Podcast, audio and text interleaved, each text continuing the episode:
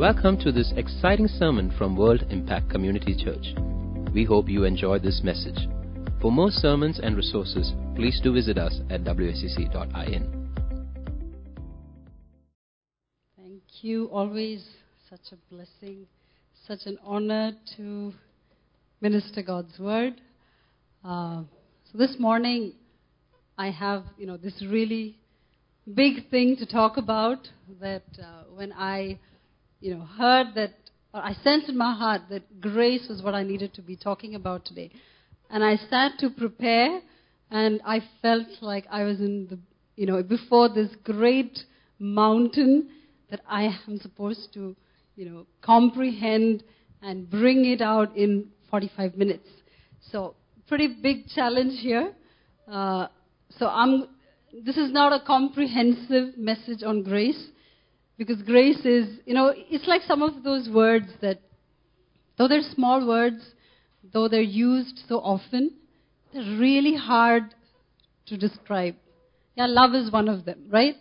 Uh, you can say love to a child, uh, and they can be, you know, they can equate it to loving ice cream or chocolate or their puppy. Uh, but you know, as you grow on, go on in life and you you go through different experiences, that love is so much more than that. And it's so hard to describe with just the words we have what love really is. And it is only someone who has experienced it or who's walked in it that can grasp it, right? So I'm praying that uh, you know, just like that, grace is a word like that. Uh, it's, it's something you must taste for yourself, and you must experience it if you were to really understand what grace is all about. So I pray that as you listen, you know, my words would just carry God's anointing into your hearts to open your minds up to understand this amazing grace. Uh, you know, the grace is important for us to know about. You know, it's not just one of those things that you can uh, just you know, it's, it's an option whether I understand it or not. Because grace is a foundation of the Christian faith. If you don't get grace, you actually haven't understood what we are actually doing here. You haven't understood what the foundational doctrine of our faith is because it all stands on grace. Okay? And because of poor understanding of grace, there have been a lot of doctrines that have swayed this way or that way, from hyper grace to legalism. And not just now, it was there right in the days of Apostle Paul, where he had to deal with the diversions of grace. Okay, two extremes. The pendulum would swing uh, from the middle place of understanding the truth about grace. So what is grace? I'm going to try to just bring it out, bring out certain thoughts. Okay, this is not comprehensive because after this you may have, you know, questions about this situation and that situation. So there's going to be a lot of uh, gray areas which you need to get into the presence of God to, uh, to sort out. Okay?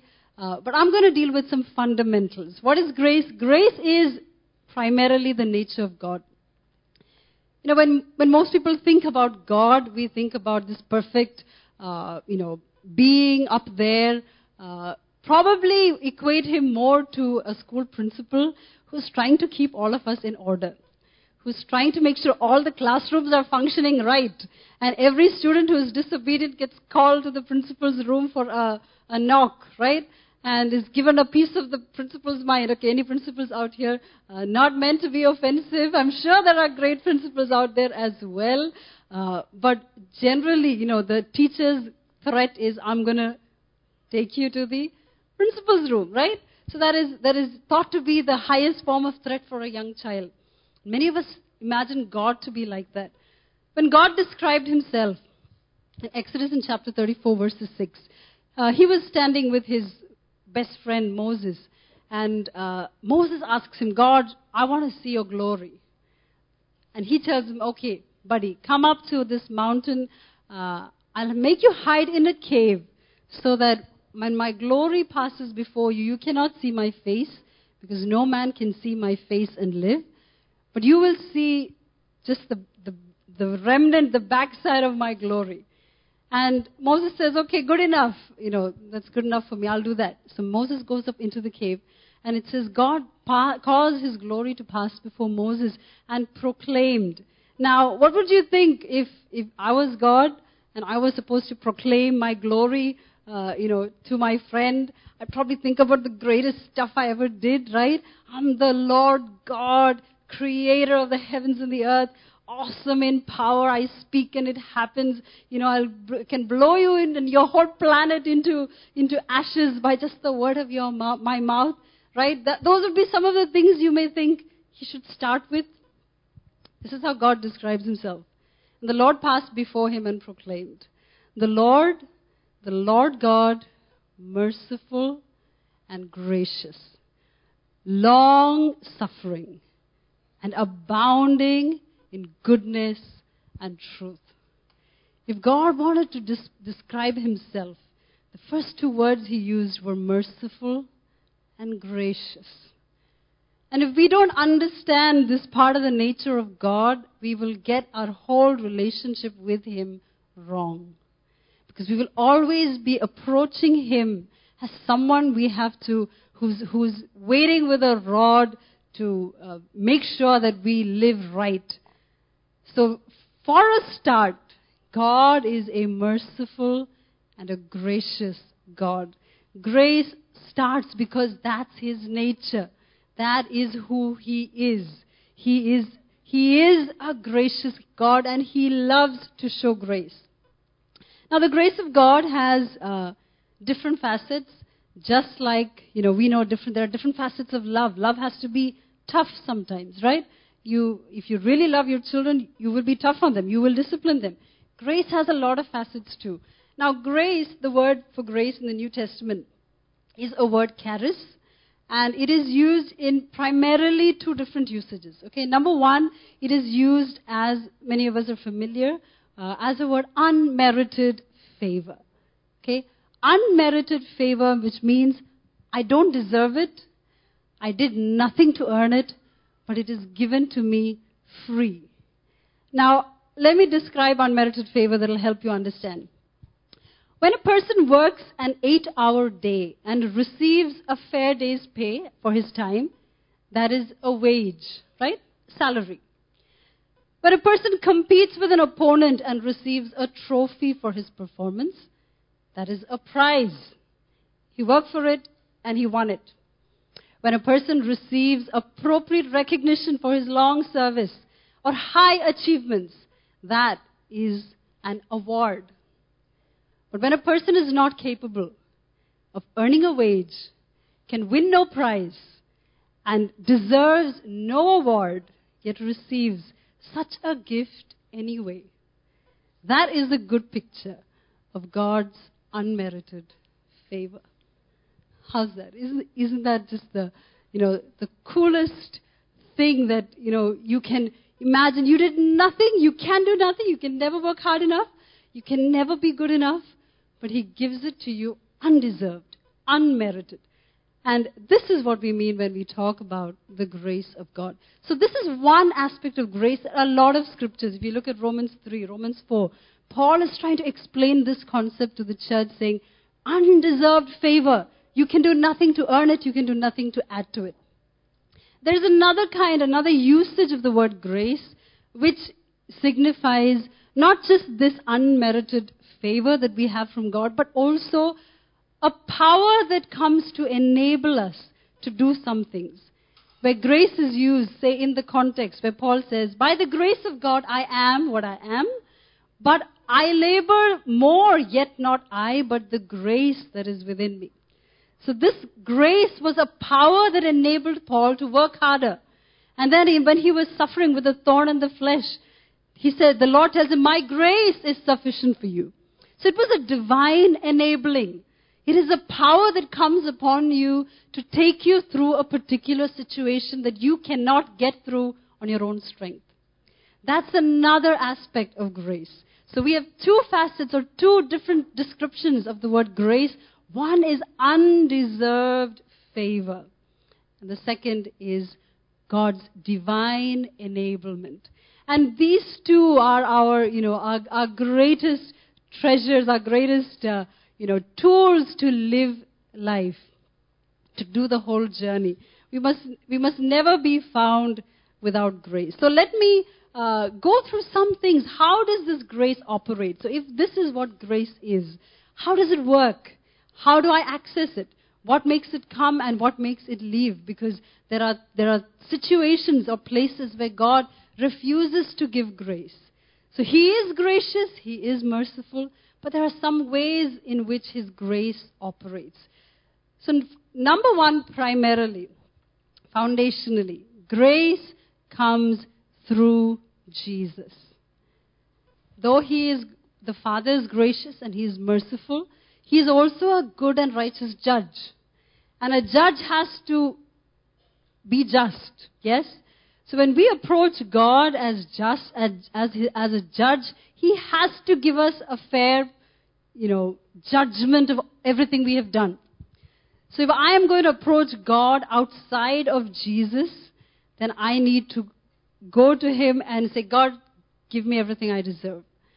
And we all know, all have sinned and fallen short of the glory of God. None of us would make it. John 1 verses 14 to 17 talks about Jesus this way. The Word became flesh and made his dwelling among us. We have seen his glory, the glory of the one and only Son who came from the Father, full of grace and truth. Verses 16 Out of his fullness we have all received grace. He was full of grace and truth. Out of his fullness we all receive grace. Outside of him, we have no grace. For the law was given through Moses, but grace and truth come through Jesus Christ. The only, that's why he said, I am the door. I am the way. The only way you can access the grace of God is through the person of Jesus Christ. Because God made, you know, the way of his salvation so free and so available that you know the, the price was so heavy for grace to be released to us that it is it would be wrong for God to make any other way to access his grace because his son had to die on a cross for grace to reach us why would there be any other way any other facet of grace has to see God as completely just and a righteous judge. So if you're trying to get to God, you know, any other way, you, you will have to face God the way He is. That's probably the principle in the school. Right? Just like the judge who has to take off his, you know, uh, robes where, that he judges with when he goes back home to his kids. He's not judge there, he's father there, right?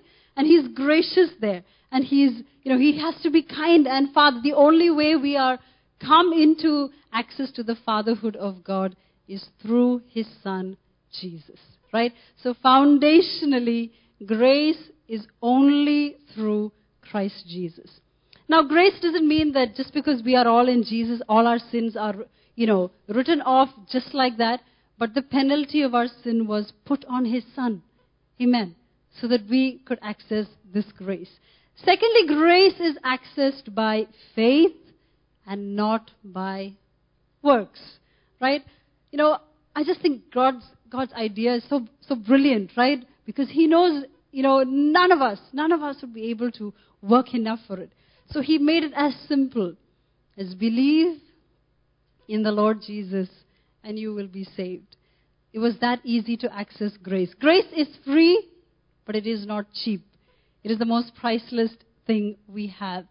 And yet, God made the easiest, yet the hardest way for anyone to access grace, which is by faith. Let's see, Romans 5 verses 2 says, Through whom, which is through Christ Jesus, we have access by faith into the grace in which we stand. Amen? Through Jesus, we access by faith, we get into the grace of God. So, you know, it is as simple as just that, you know, so simple that even a little child can hear the story of the gospel and say, I believe. And that child is instantly transported into a place where they can access the grace of God, the unmerited favor of God, the divine enablement of God. Isn't that awesome? So the only way you can access grace is through faith. Now, another thing is that nothing you do can add to grace. Your works can't add to the grace that you receive from the Lord. Let me, uh, you know, see, the grace of God makes us righteous, right? Righteousness, like we know, is me being right with God. And I think that is the, the greatest cry of every human heart. I want to be right with God. I mean, He's my creator. He's, you know, somewhere out there, or even a person who doesn't know Him has like, I want to be okay with, with the big guy up there, right? I don't want to have, I don't want to be in his bad books. Everybody's heart cry is to ha- be okay with God. And in Christ alone do we have access to that place called righteousness, which means you are right with God. And this place of righteousness is only, only by grace. Now, we would tend to think that, you know, I came to church, I drove all the way, some of you I know coming from really far, uh, and I, you know, marked my Sunday service uh, off. I'm sure God's impressed with me. I wake up 4 a.m. and I pray and I'm interceding for the nations. I'm sure God's impressed with me. I'm sure all of those are going to get me through the pearly gates. You know, I've, I have such a record of all the great things I've done. I've given so much and I've done so much and I have all the right things going on. But we need to know that grace, there's nothing you can add to grace to, for grace to work. And actually, you can work the other way around because Romans 4 4 says, To him who works, the wages are not counted as grace, but as debt. So if you're working to be righteous, then it's going to be counted as, okay, now then you start earning it. Then you work like all the way. You go, you do everything. But to him who does not work, but believes on him who justifies the ungodly, his faith is counted for righteousness. Is that, you know, beyond our minds to understand? If you're, if you're working to add to righteousness, your work, either you go all the way on your work, or you go all the way on grace. Now let me say that it isn't that you must not come to church to mark the box, or that you must not work at four, wake up at 4 a.m. to intercede for the nations. But we, it, is the, it is the place of believing that all this adds to my righteousness. I believe in Jesus. I took water baptism. I'm a nice Christian. All this is going to get me to heaven. Where we forget that grace and grace alone is what gets me till the end. Because of grace, I do all these things. Because His great grace has given me undeserved and unmerited favor, so I need to go to church and worship with the saints. So I need to wake up in the morning and I need to intercede and pray for the nations. And everything I do then is a response of my understanding of grace. But when we get it the other way around, we do what the word calls frustrating grace. Grace is trying to do something in me that only grace can do. When I try to add uh, one of the uh, the stories that uh, you know I, I, read was it's like being invited to the White House and pres- the president of the United States is, uh, plans this huge banquet for you and you ate of it and uh, you know you enjoyed it it's it's like beyond anything you can ever afford and on your way out uh, you tell him, you know, President, you know, such a great meal. You must have spent a lot to give this for me. Here's a small gift to help you cover the budget. yeah? Is that an insult to the president, or is that actually going to help him? You're insulting the president, yeah? By his, he'll be like, "What? You know? Uh, do you even know who I am?" Right? When we add our works to His grace, to be righteous. This is what we're doing. But actually insulting grace. At every point, uh, grace, the, the righteousness of God is by grace. Now, because grace makes me righteous, so I labor. Paul says, I labor more by the grace of God, I am what I am, but I, I labor more abundantly, but not me, the grace that works in me. Amen? So understanding, so, you know, because so many have such a poor understanding of grace, like I said, we swing from one extreme to the other. There's one group of people that will say, it's the, by the grace of God, so grace covers everything, so I can live what, however I want.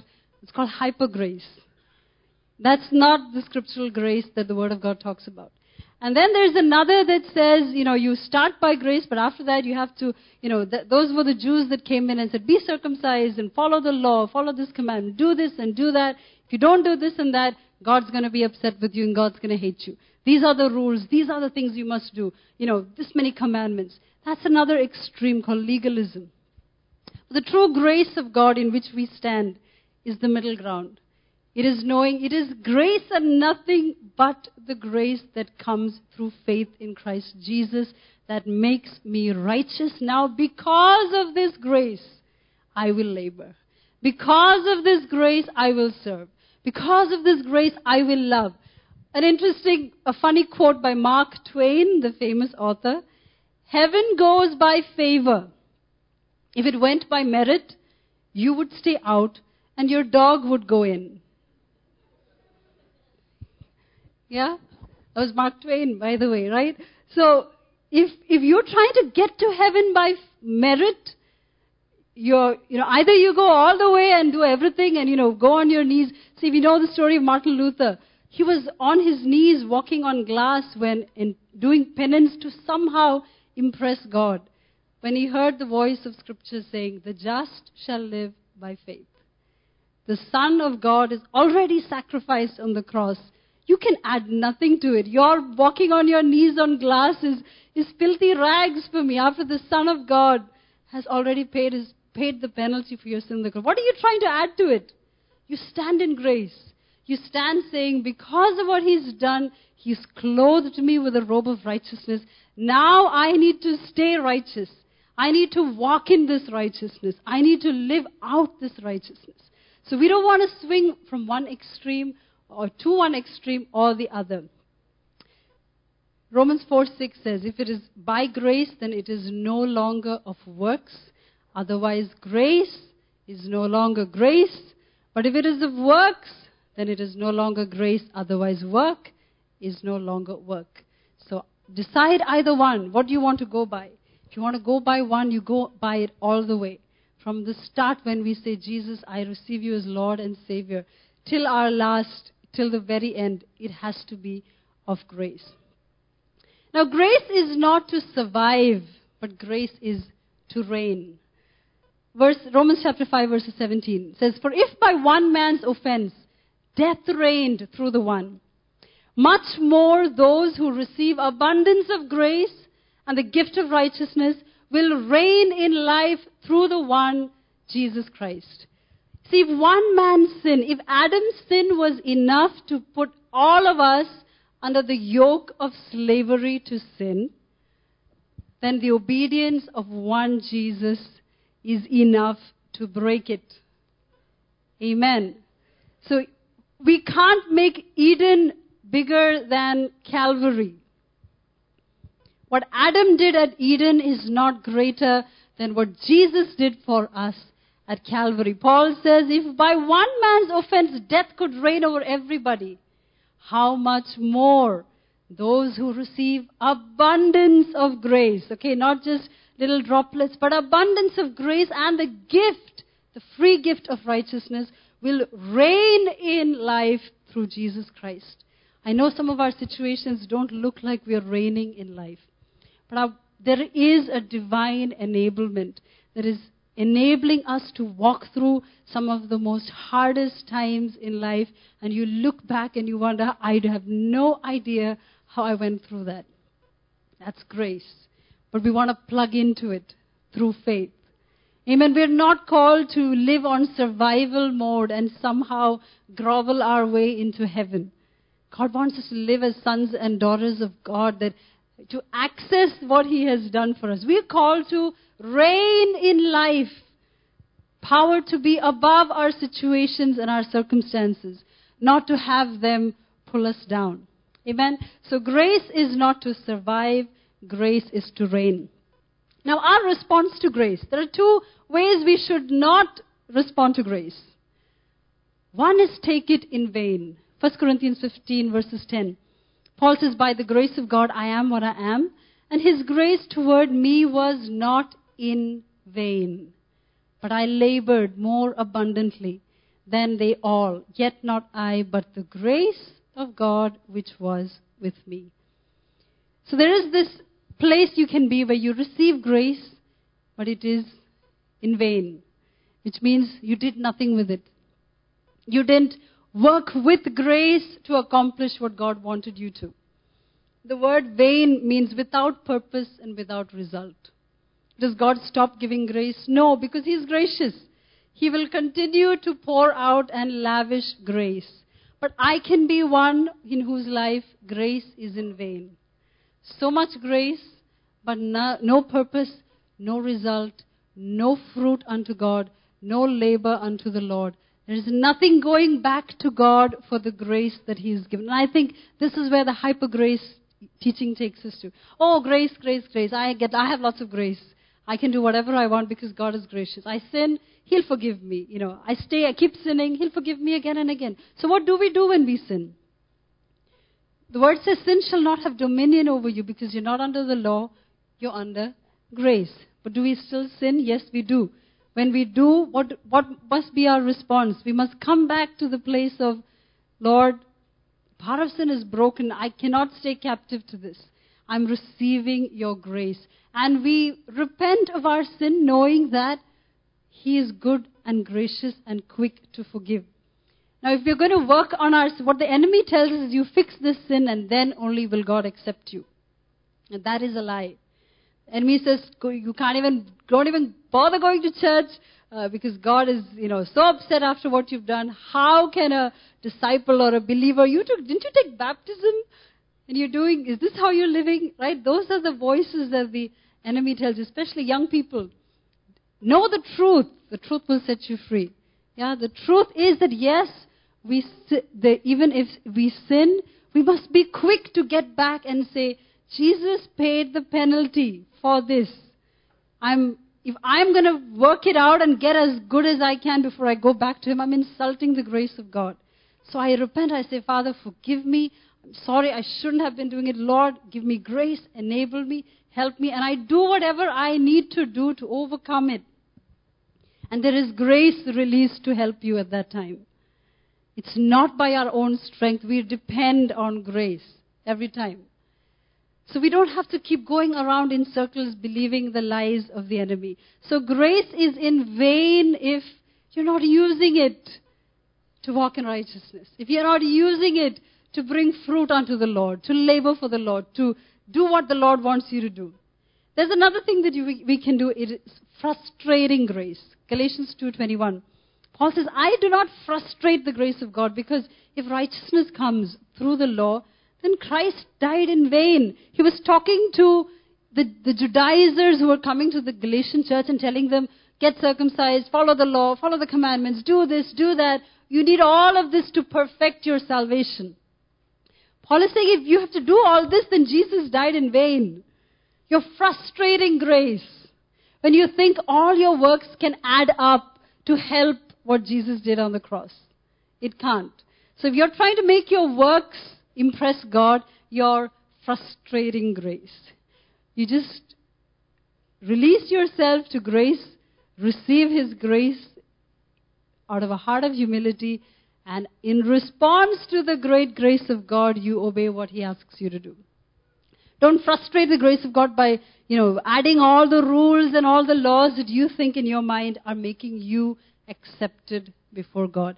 If any of you have any, you know, this subconscious list that these are things that I need to do for God to be pleased with me, deal with it right now.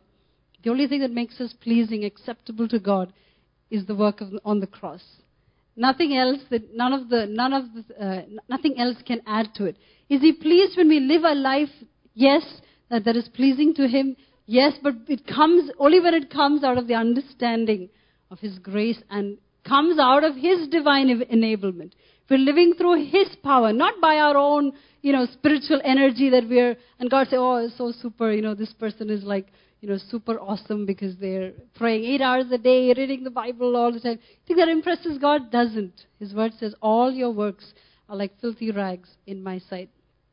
So there are two things that we can do. That is, one, take the grace of God in vain by not producing fruit, and two, by frustrating it. That is, by adding so much to it that you think grace was not enough, I need to add something to it. Grace is complete and grace is enough. Spurgeon, uh, the famous preacher, appropriately notes when we put our foot upon the threshold of glory and pass through the gates of pearl to the golden pavement of the heavenly city, the last step that will be as much taken through the grace of God as was the first step when we turned to our great Father in our rags and misery. The last step that you take when you reach there is going to be as much grace as the day you said, Jesus, you are Lord. Left by the grace of God for a single moment, we would perish. We are dependent as much upon grace for spiritual life as we are upon the air we breathe for this natural life. So don't think grace was just for me to start, and then it is my works that's going to take me there. From beginning to end, it is grace, and out of that grace, I labor and I serve. I cannot do anything apart from the grace of God. Only grace has the power to transform, which is why God is a gracious God. And it is actually the grace of God that has touched every one of our lives that we're sitting here. Because we realize that I received from Him something so much bigger than I could ever earn, and it transformed us. Every time we sinned and we went back into His presence, we still saw grace and we thought, okay, I can't keep doing this. He's such a good father. I need to change. Amen. Only grace can transform. Let me, you know, take you through. I know many of you will be familiar with the story of John Newton. John Newton is the author of the famous song Amazing Grace. There's a movie on it. If you haven't seen it, it's a must see. Uh, a great movie, uh, not about Newton, but the story on Newton. He was a commander of a a slave ship in the 1800s, I guess.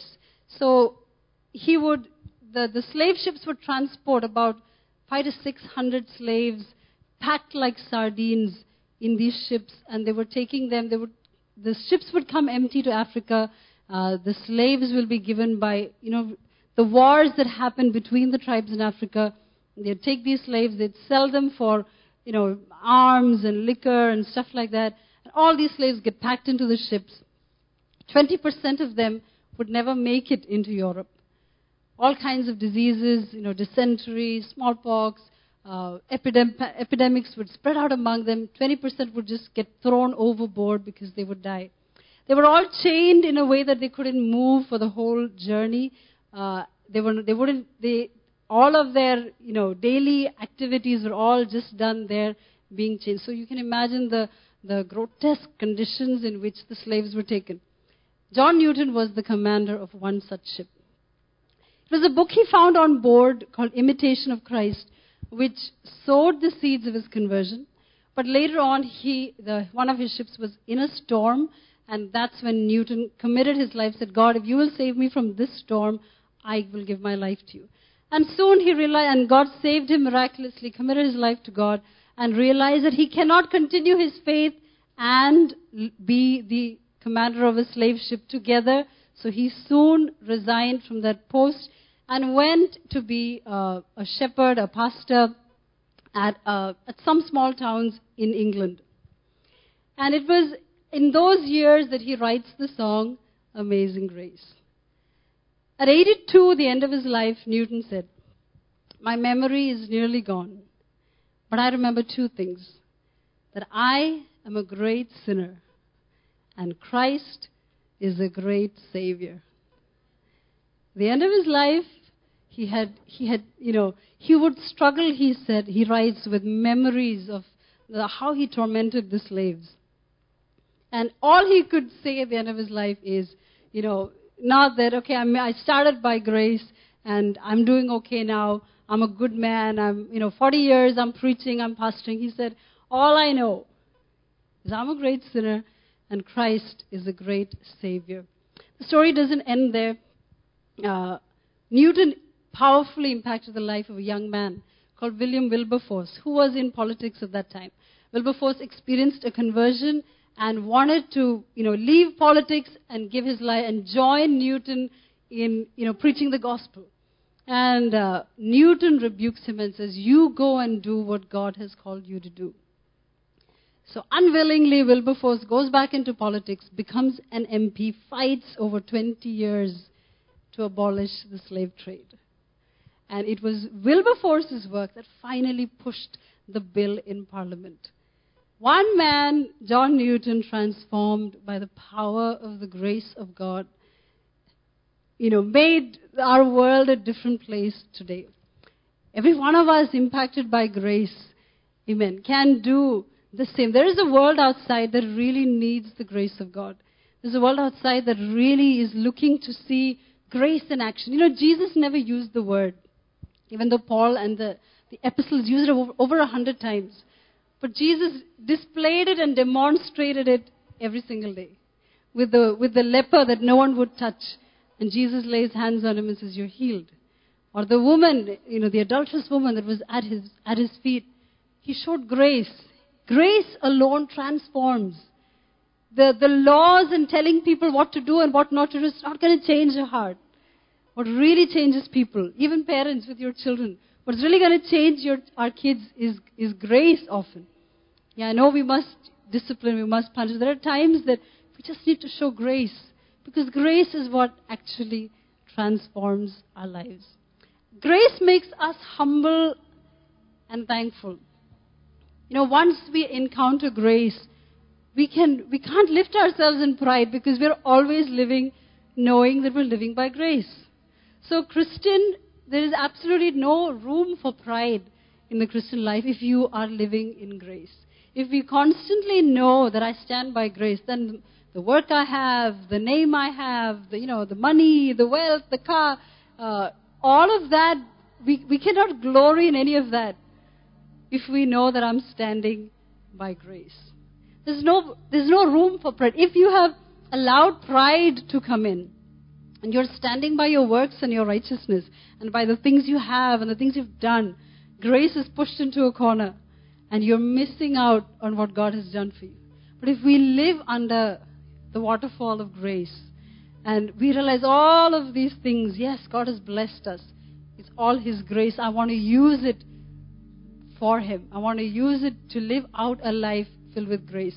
Grace should make us humble. Grace should also make us gracious to others who need grace. Because we're all going to come across so many people in our lives that need us to show grace. Let me read this really, uh, you know, it's, it's like, it's described here a gut wrenching scene from a Korean film called Secret Sunshine. Okay? It says this captures the scandal of grace better than any film I've ever seen, the writer is writing. The scene takes place in a prison where a lady goes to visit her son's murderer in prison. The, the lady Shin A is a new convert to Christianity and wants to forgive him. Her friends tell her she doesn't have to see him face to face in order to forgive, but she insists. She wants to see him in person and wants to witness the look on his face when she offers him the gift of forgiveness. And yet, when she sits down to confront the prisoner on the other side of the glass, Shin A finds him unexpectedly happy, peaceful, and joyful. You look better than I expected, she tells him, before explaining that the peace, love, and the new life she found in God had prompted her to forgive him. She's so happy to feel God's love and grace that she wanted to spread his love by coming to visit her son's murderer. But then the shocker. The prisoner, the killer of her son, has also come to faith in Christ. Since I came here, I accepted God in my heart. The Lord has reached out to this sinner, he says. Is that so? replied Shin A, crestfallen and shaken. It's good you have found God, she says, very tentatively. The convicted murderer continues, Yes, I'm so grateful God reached out to a sinner like me. He made me kneel to repent my sins, and God has absolved me of them. And this is where Shin A begins to wilt. God has forgiven your sins? She mutters in disbelief. Yes, he replies, and I have found inner peace. My repentance and absolution have brought me peace. Now I start and end each day with prayer. I always pray for you, Miss Lee. And I'll pray for you until I die. This hits Shin A hard. When she leaves the prison, she collapses, overcome by the horror of an idea that she had not considered that God could beat her to the punch in forgiving her son's killer. She wanted to be the first one to forgive him, but God beat her to it. Unfortunately, Shin A can't accept the seeming injustice. How can a law abiding, good citizen like her and a convicted child killer be on the same level in terms of God's grace? She can't take that and abandons God because of it. God's grace for me is okay. I like it. I didn't deserve it, I got it. There are so many other people that I expect payback from. Did this or they did that, and I don't know how to show the same grace. I don't know if I really understood the power that it is only grace by which I stand. I will fear to ask for justice or judgment on my brother or anyone else, and I will leave that judgment to God. Does this mean we tolerate anything and everything? No. I'm talking about a hard attitude. I'm talking about the, the heart that demands, you know, like the servant in, that we see in the parable of Jesus, the servant who was forgiven the ten talents and went back and got his friend who, who also owed him and says, Pay back, and puts him in prison. And the master is so angry and says, Take him, send him to the tormentors. I showed him grace, but he couldn't show the same grace to his brother. Who do we need to be gracious to? Who do we need to look at and say, Yes, I know they did this, or I know that they violated or they crossed those boundaries, or they, you know, betrayed me, or whatever. And who are we asking God to judge and saying, you know, I want, I want God to, you know, I want to see them rotting in hell. I want to be in heaven because the grace of God.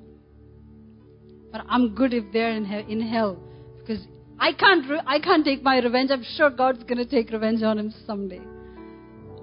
Or do we ask, Lord, a sinner like me and you have been merciful? We have the courage to say, Lord, I pray the same for this person and I absolve that person of anything that they have done to violate me because it is your grace by which I stand. And I have no right to demand that you, you judge or you, you punish my brother. You know, the world needs to see grace in action. And may we be the church. May we, not just us, the church, you know, all around the world together. The church of Jesus is the only place that can show grace because we're the only pers- people who've experienced grace. The world has no idea of grace. But we who have come and experienced the, the free gift of the undeserved favor of God, we're the only ones who can actually show someone what grace is like. Grace and truth came by Jesus. Amen. We want to be a church. I believe as we just rise up and we just pray. I believe God wants to remind some of us that you're standing on, in my grace, undeserved, unmerited favor. You can't do anything more to make me love you. You can't do anything more to make me accept you. It is my grace, and because you have come in the name of my Son, you are now worthy of my of my of my acceptance. You are now worthy of my good pleasure. You cannot add anything to it. As you stand before the Father's presence, just receive that. Just receive that. All of your works, whatever you may think you've, you've done good, just lay that down at his, at his feet and say, God, there is nothing, there is nothing I can come before you with but the price of the death of your Son. That is the only thing that makes me accepted. Lord, anything else that I put my trust in, Lord, I lay down, consider it filthy rags, Lord. I come only because you are gracious, you are merciful, and you made a way because of the death of your Son for me to come. If any of you here have not accessed this grace, have not known Christ Jesus as your Lord and Savior, you've not come under the waterfall that you see so many rejoicing and celebrating under, maybe this is your time. The Father's calling you, come. There's enough grace. You don't have to live a life that is under bondage. You don't have to live a life of emptiness. You don't have, live, have to live a life without peace. I have paid the price for whatever you have done. And if you will come into my presence today, just as you are, I love you and I will accept you if you come through faith in my Son Jesus. There's any of you, even watching online, you want to give your life to Jesus. You want to come and access this amazing grace. I urge you, encourage you right now to just pray. Give your life to Jesus. Give your life to Jesus. Give your life to Jesus. Abundant, amazing grace. If John Newton could find grace, find enough grace to, to live a life where he knew where he was going, where his eternity was. If Paul the Apostle, a murderer, destroyer of the faith, could find grace to become a preacher of the gospel, there is grace for every single one. If you are walking outside of the will of God today, come into the Father's presence. Give your life to Jesus. Give your life to Jesus. Receive the grace of God. Receive the grace of God. And if there's any of us working so hard to impress God and we just can't, Lay that down. Just receive His favor, undeserved favor, unmerited favor. You can do nothing to add to it. You are righteous by faith in Christ Jesus. Amen. Any of us taking the grace of God in vain, Lord, I'm, I love your grace, but it's doing nothing in me. I'm bringing out no fruit, Lord. Just ask the Lord, Lord, let your grace upon me not be in vain, Lord. I want to give my life to just serve you, to do anything, Lord, everything I can to, to give back, Lord, what you have. I can't even, Lord, we, we can never pay back for the grace you've given, but Lord, here's our life. Take it, Lord. Use it as a church. We surrender, Lord. As a church, we offer our lives to you, Father. As a church bought with your blood, Lord Jesus. Lord, standing under your grace, use us, Lord. Let your grace upon us not be in vain, Lord. Not be in vain. Let it not just Lord, just, just fall to the ground. So much grace. Amazing, abundant grace. Lord, let it not be in vain. Let us bear fruit, Lord, for this grace. Let us not frustrate your grace, Lord, by trying to add to it. And Lord, I pray that you help us be gracious. Holy Spirit, if there are people that we need to be gracious to, right now I ask, Lord, that you will bring their faces into our minds. The Holy Spirit is reminding you of people you need to be gracious to. You need to extend grace Maybe it is to some of your parents. Maybe it is to some of your children. Maybe it is to it is to your, your spouse that you need to extend grace to. Yes, they have made mistakes. Yes, they've done what they shouldn't have. Yes, there is there should not be forgiveness for them. But if you are standing by grace, can you pray for them? Can you say, Lord, as you have forgiven me, and as I stand by grace, I ask grace upon them. I ask grace upon them. I ask, I pray marriages, Lord, to be reconciled, Lord, through grace. That marriages come together through grace, through the grace of God. As we realize every one of us, every one of us is on the same plane. Lord, we just ask grace. Lord, some of us, we want to just let go of the, of the pain, of hatred, of the, the need for revenge. We let it go, Lord. We are your church. And help us as a church to show grace to the world outside. Oh, let them see us and see grace. Let them see us and see grace. Let's just sing that song. Amazing grace, how sweet the sound that saved